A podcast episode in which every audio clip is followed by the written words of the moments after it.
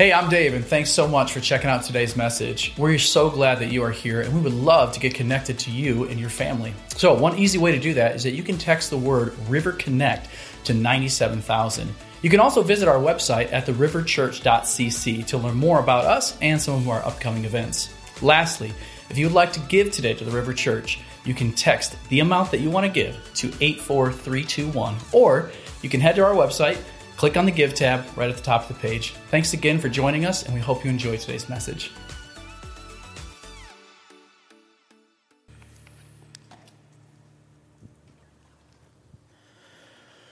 So, I always like to think of myself as a fairly patient person.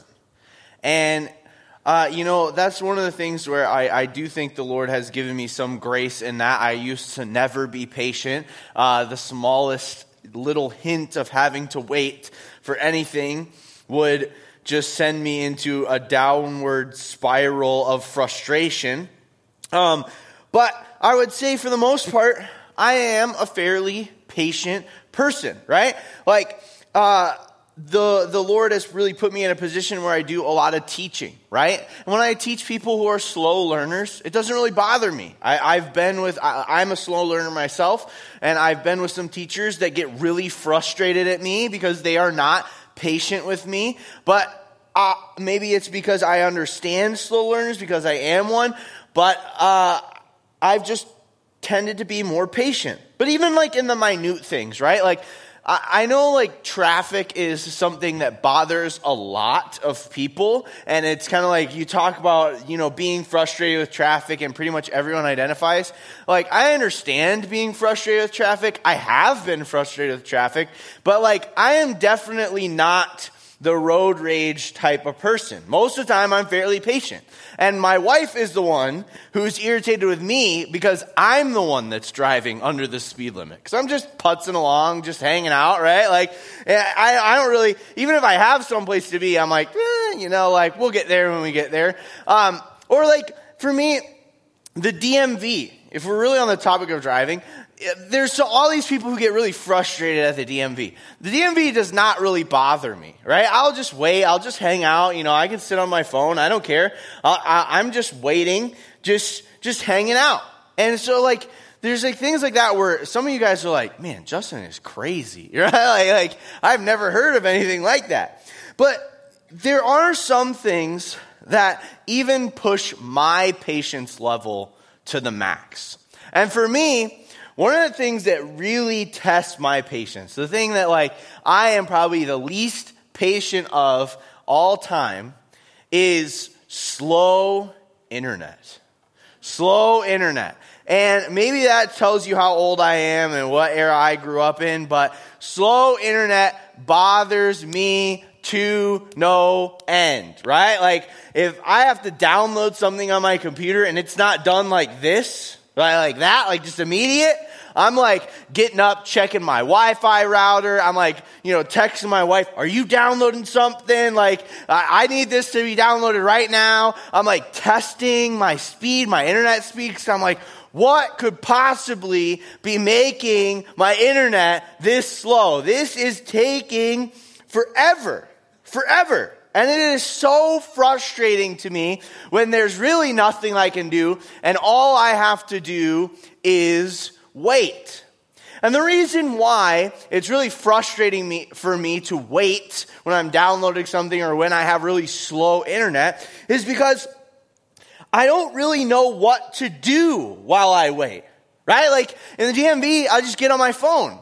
It's slow internet, it's like if I get on my phone, I'm gonna have to wait longer, right? Like the internet is gonna be even slower. Or, you know, I'm like, oh, you know, I'll just go do something else on my computer. I'll get more work done. And it's like, well, that's running slow now, right? Like everything has been slowed down and I like, I don't even know what to do. I'm like, all right, might as well take the dog on a walk, you know, like I have to just figure out what to do while I wait. And so honestly, my, my favorite pastime for what to do while I wait for slow internet is to complain Really, that is my favorite hobby for when there's slow internet is to complain. I sit there and I just go, ah, oh. you know, like I'll be texting my wife. I'm like, can you believe how slow the internet is? You know, like I can't even figure this out. I'm going to call the, the internet company and complain. Like, what the heck is going on? And I just love to sit and complain while I wait. And it's interesting to try and see how people respond when they wait in situations, right? Sometimes people will wait and they try and solve the problem. Sometimes they criticize or they complain or whatever it may be, but there, we all have a different response to waiting. But as believers, as, as, people who say that we follow Jesus Christ, who say that uh, we believe that He is Savior and that He is died, that He died and He rose again for our sins, and that we've repented on our sins uh, of our sins, as believers, right? We are all waiting. That's what we're doing. As we live and as we breathe in this world, what we're doing is waiting. We're waiting for the return of Jesus. We're waiting for him to come back and for him to get rid of all pain and all hurt and all brokenness and all hardship. And we're waiting for him to make all things new. And for us to have or be in this new heaven and this new earth. And as we wait we live in this world that is full of brokenness. It's full of hurt. It's full of hardship. It's full of frustration. It's full of slow internet, right? And as we wait and as we live in this world, many of us show our lack of patience by how we respond to the world. We show our lack of patience by what we choose to do or how we choose to live, or more importantly, as we're going to look at tonight, how we interact with the rest of the world. And what it truly shows is, as believers, as we wait, we don't understand what we're supposed to be doing. We don't understand what we're supposed to be doing as we wait. And so we resort to what we always do when we wait. Instead of accomplishing our mission, instead of doing what God has called us to, we cause others hurt. We complain, we criticize, or we just try and fit in while we wait. And it just leads to deeper and deeper and deeper hurt and misunderstanding. But before we jump in tonight, and as we, before we look at our, our passage this evening, let's take a minute and pray together, if you would, bow your heads with me. Lord, we come to you. Lord, we come to you and we wait for you.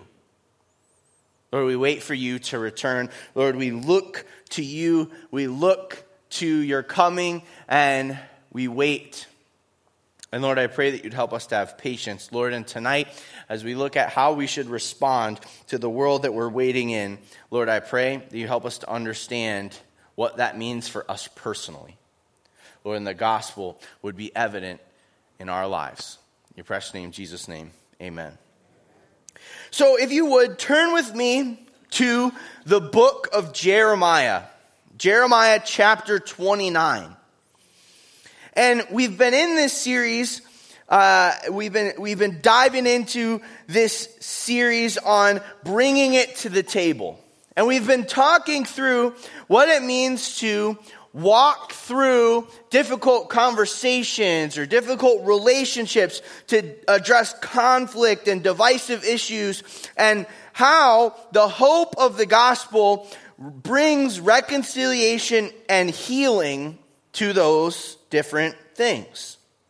And last week, uh, Pastor John from our Flushing location, he did a fantastic job. If you did not have a chance to hear from him last week, Go check it out on our website. He did such a fantastic job. But he talked about how we can address people with kindness and, and a, a, myriad of different ways for us to take a look at how to do that in our own individual lives, right? From individual to individual, right? We have all hurt people. We've all caused pain and we've all been hurt by people. And so there's this need to interact with other individuals who we've hurt and who've hurt us and bring healing. And he talked a lot about how that happens and how God calls us to do that.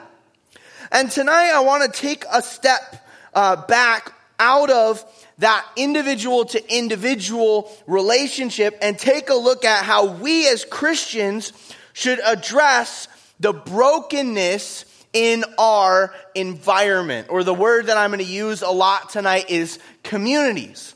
Now, when I say communities, I mean both on the massive level of our country, our culture, uh, Michigan, uh, you maybe your neighborhood, but I also mean the community of people who are around you. Your friends, your family, maybe those, those relationships that you really don't have a choice in having. Right?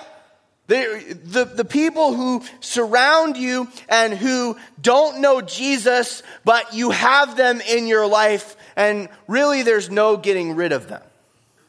And so tonight we're going to take a look at how God wants us to address that situation, how He wants us to live in our communities. Both as a country and as a culture, but as maybe a family that we're a part of or a neighborhood. And to do that, we're going to take a look at what God had to say to the nation of Israel. And so a little bit of background to Jeremiah 29. What had happened was the nation of Israel were, were God's chosen people, right? God chose this nation to be his people and he gave them a set of directions. He said, Hey, this is how I want you to live. In order for you to remain my people, in order for you to remain following me, here are the things that you need to do. You need to follow these rules and you need to obey my commands. And the nation of Israel did that for a period of time. They followed him and they were very, they were very fervent about their worship for the Lord and their obedience to him. But then they kind of became complacent. And over a period of time, they began to look more and more and more and more like the nations around them. And so much so that they began to just completely disobey God, and even to the point where they began worshiping false gods. They began to worship other gods and make idols and worship, uh, you know, false religions that the other nations had, and they just began to assimilate and, and look like everyone else. And so God said, fine, if you want to look like everyone else, uh, I will protect you like I protect everyone else. And that's not at all. And so he removed his protection from the nation of Israel. And what happened was, because all these people saw how the nation of Israel looking, they hated the nation of Israel. And so Babylon specifically was this great empire, and they came in and they laid waste to the nation of Israel, specifically the great and holy city of Jerusalem, and they took all the people who lived there and they brought them into exile. And so God allowed the nation of Israel to be put into exile where they were living in a place that was completely foreign to them. They were living over in Babylon. And God said, You know what? Here's the thing. You need to learn from the mistakes that you've made. And so you're going to be in exile for a while and you're going to wait. But I'm a forgiving God and I care for my people. And so I will eventually bring you out, but wait. Wait there. And as they waited, in Babylon, there were people who saw this as an opportunity to garner uh, power and influence and authority. And so what they did was in an effort to make their exile more palatable and get people to listen to them, they started telling people that they had heard different things from God. And so there were kind of two main messages that people, or that these false prophets, these false teachers were telling to the nation of Israel. The first one was this. They said, you know what? God wants us to be here and he's the one that, that let them come and take us. And so we should look exactly like Babylon. We should fit in. We should conform. We don't need to keep following God because we weren't following God and that's why we're here. So we might as well not follow God anymore. And so God kind of told us that we should just kind of fit in, that we're going to be part of the new Babylon. And so, you know, you don't really need to worry so much about obeying God. You don't need to worry so much about, you know, being obedient. You can just kind of do you. And then the second side of people said, here, this is actually an opportunity. God, He had us in exile so that we could come over here and that we could stir up trouble. We could cause a ruckus. And what we should be doing is we should be complaining. We should be criticizing the people and telling them how godless and heathens they are. And we should be doing everything we can to stir up trouble and to make it difficult for everyone that's around us so that it, they want us out of here so bad that eventually they get rid of us. Or we could start a rebellion and take over the city. God's giving us this opportunity to take over this land. So there is kind of these two ideas. There's one side that was like, hey, we should just conform and fit in. There's this other side that was like, we just need to make it as miserable for the people around us as possible. And God said, no, you missed it. You don't understand. And so God, he speaks through the prophet Jeremiah, the true prophet. And he has Jeremiah send this letter to the people in exile and to give them the, the reason why they're waiting and to instruct them on what to do while they wait in exile. And that's where we're going to pick up in Jeremiah chapter 29. We're going to be starting in verse 4. It says this Thus says the Lord of hosts, the God of Israel, to all the exiles who I am sent into exile from Jerusalem to Babylon.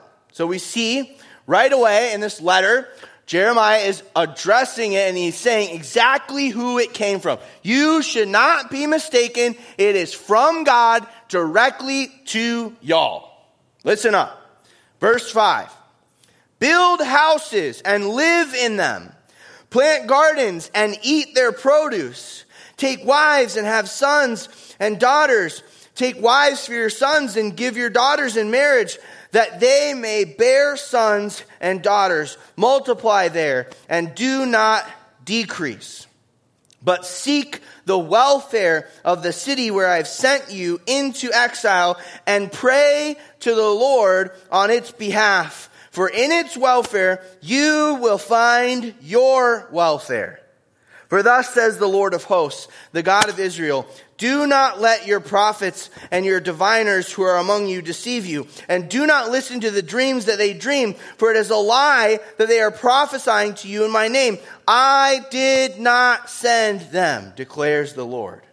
He says, all those people who are telling you all these different things about what to do while you're waiting, they are mistaken. In fact, they're lying to you. I did not send them. He says, You've heard to conform. You've heard to cause a ruckus. Here's what I want you to do I want you to live among them. I don't want you to be them. I want you to live among them, build houses, get together, be a part of this city. Don't be the city. Don't be Babylon, but be a part of it and seek their prosperity. So much so, seek their prosperity, so much so that you're aiding them in what helps them, but then be praying for them.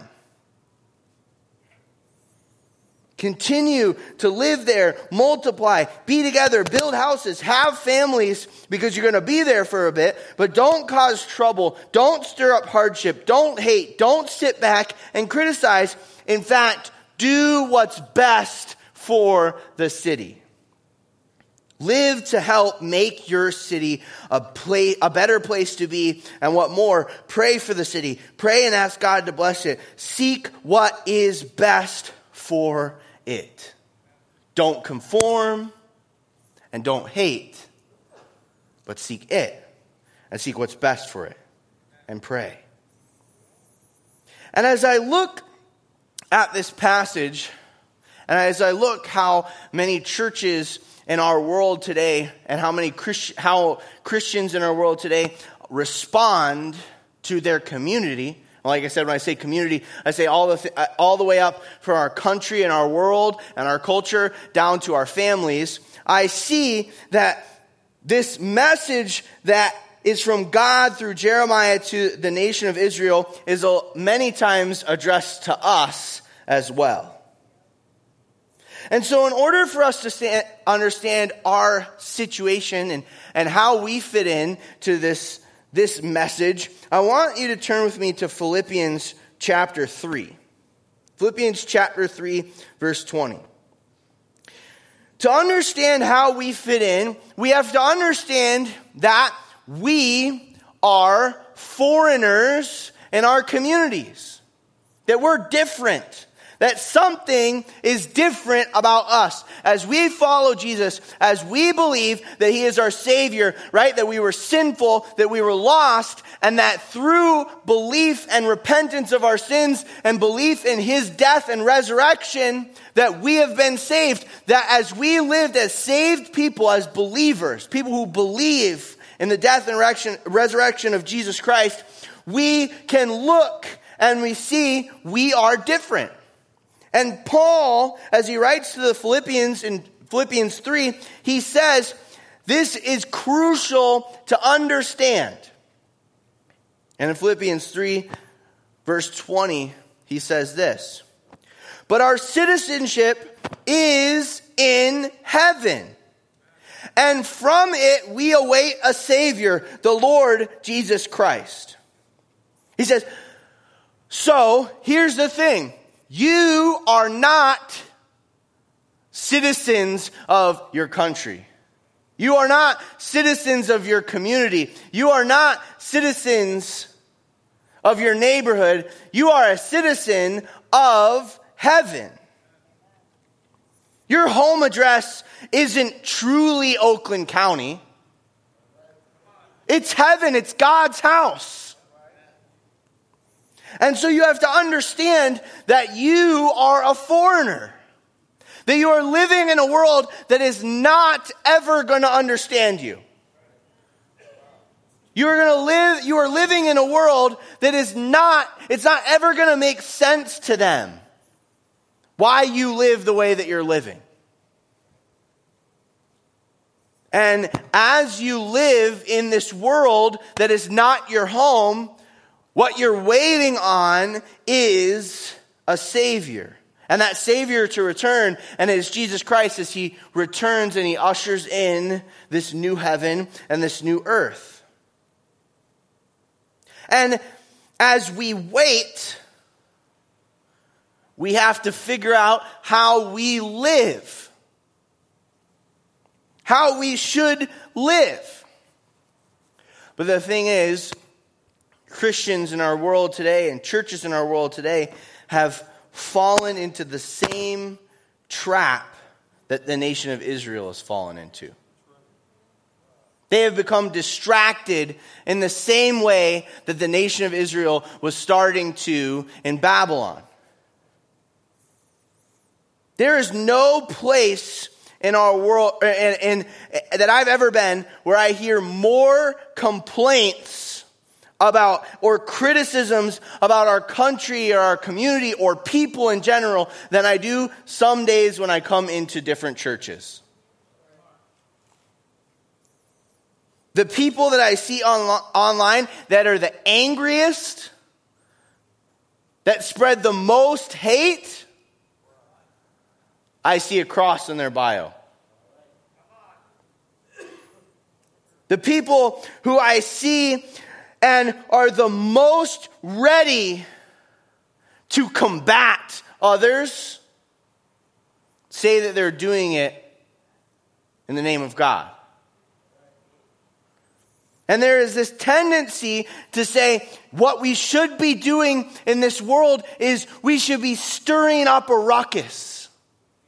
We should be causing problems. We should be doing stuff to make people look at us. And we should be trying to lead a, a spiritual revolution or war. And instead of combating the spiritual forces that are attacking our nation, or the spiritual forces that are attacking our communities or our families, we should attack the individuals. We should attack people. And this is a lie that people get tricked into as they wait. But then there, there's the other side, there's the flip side, where church after church is compromising their belief in Scripture and their desire to hold to God's Word so that they can fit in. There's not a community of people that I have ever seen compromise their beliefs to fit into culture or community that I do see in some churches. Where they are so willing to give up issue after issue instead of holding fast to what God says in His world.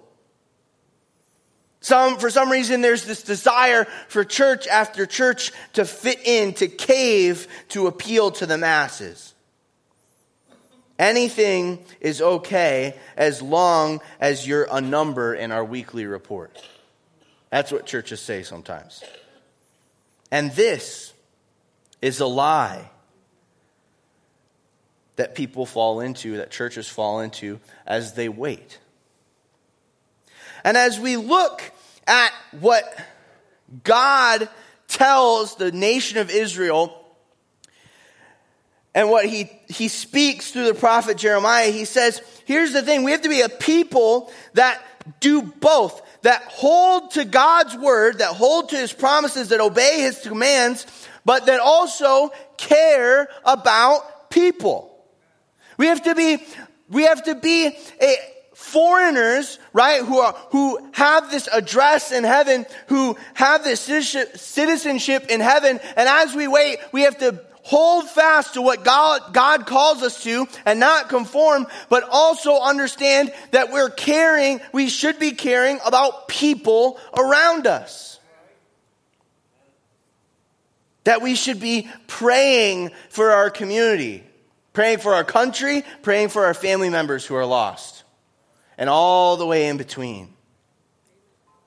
You see, God didn't tell the Israelites to complain and criticize the godless godlessness of Babylon. He didn't say, disobey my commandments to fit in where you could so you could get as many people to hear as possible. He said, pray for them and seek to do what will be best for them.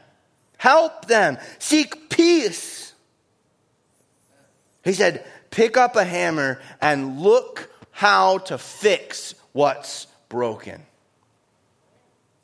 Stop condemning the walls and start getting a hammer to fix it. And this is exactly what Paul emphasizes in Colossians chapter 4. Turn with me if, there if you would.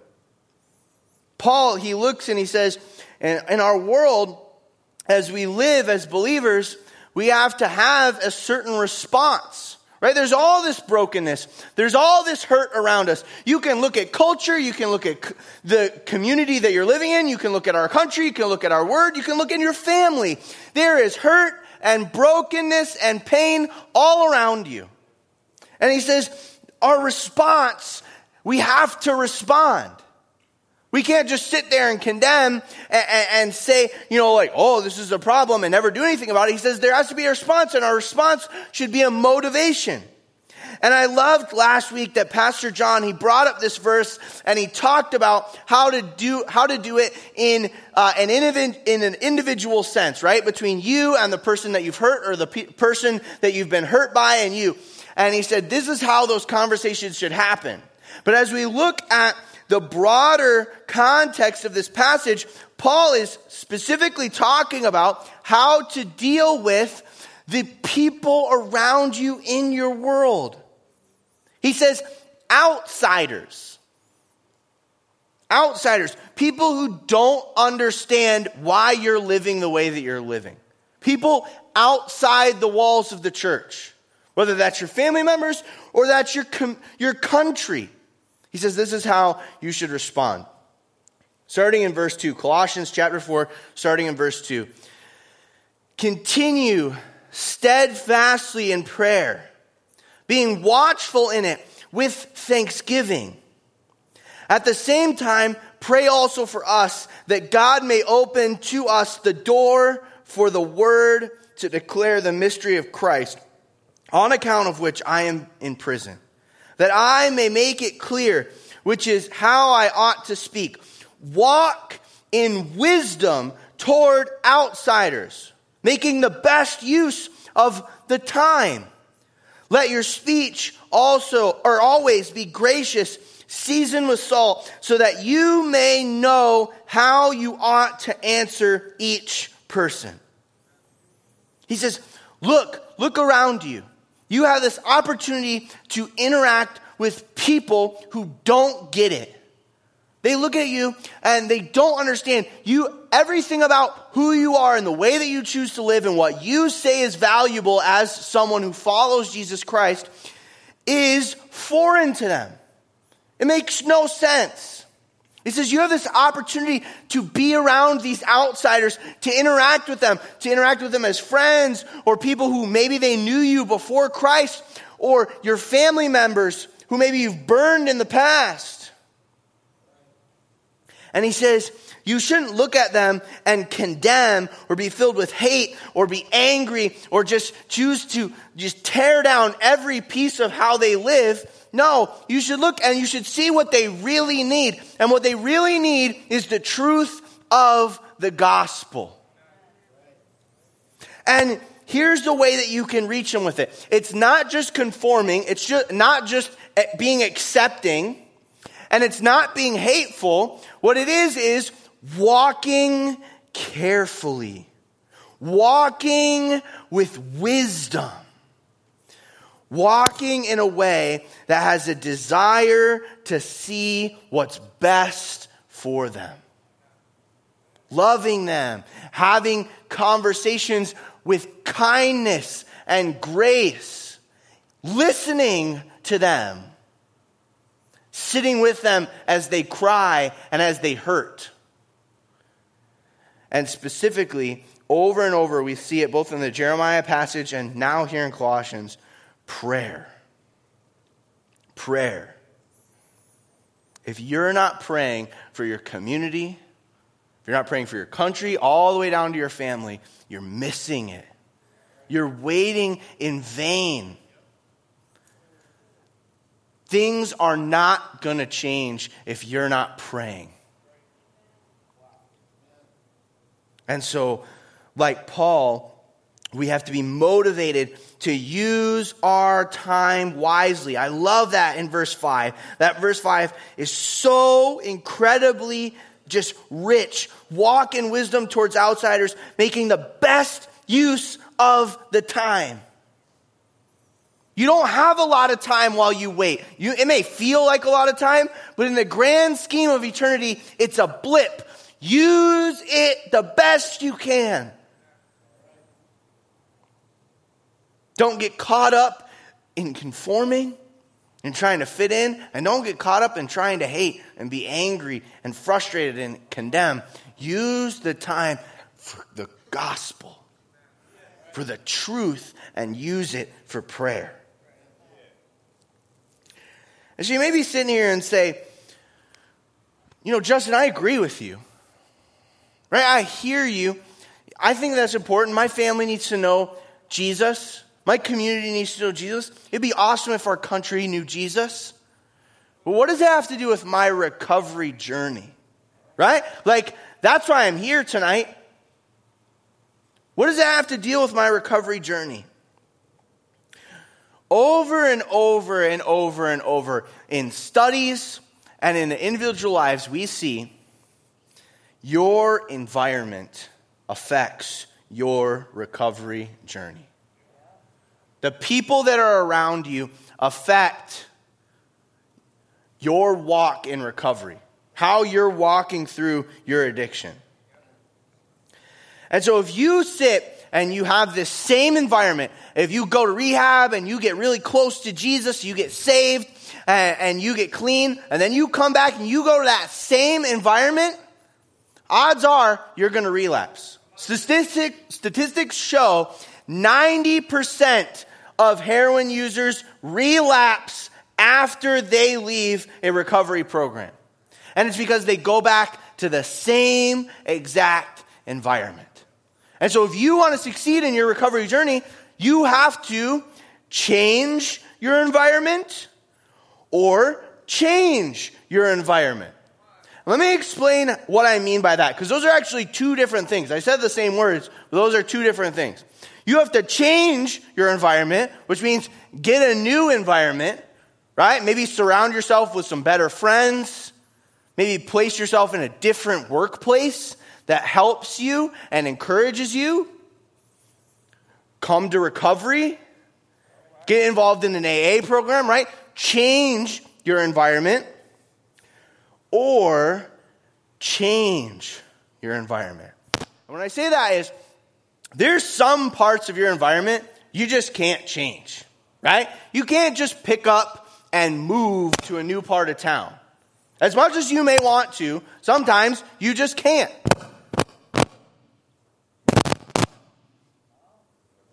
This is Satan trying to attack the Word of God right now.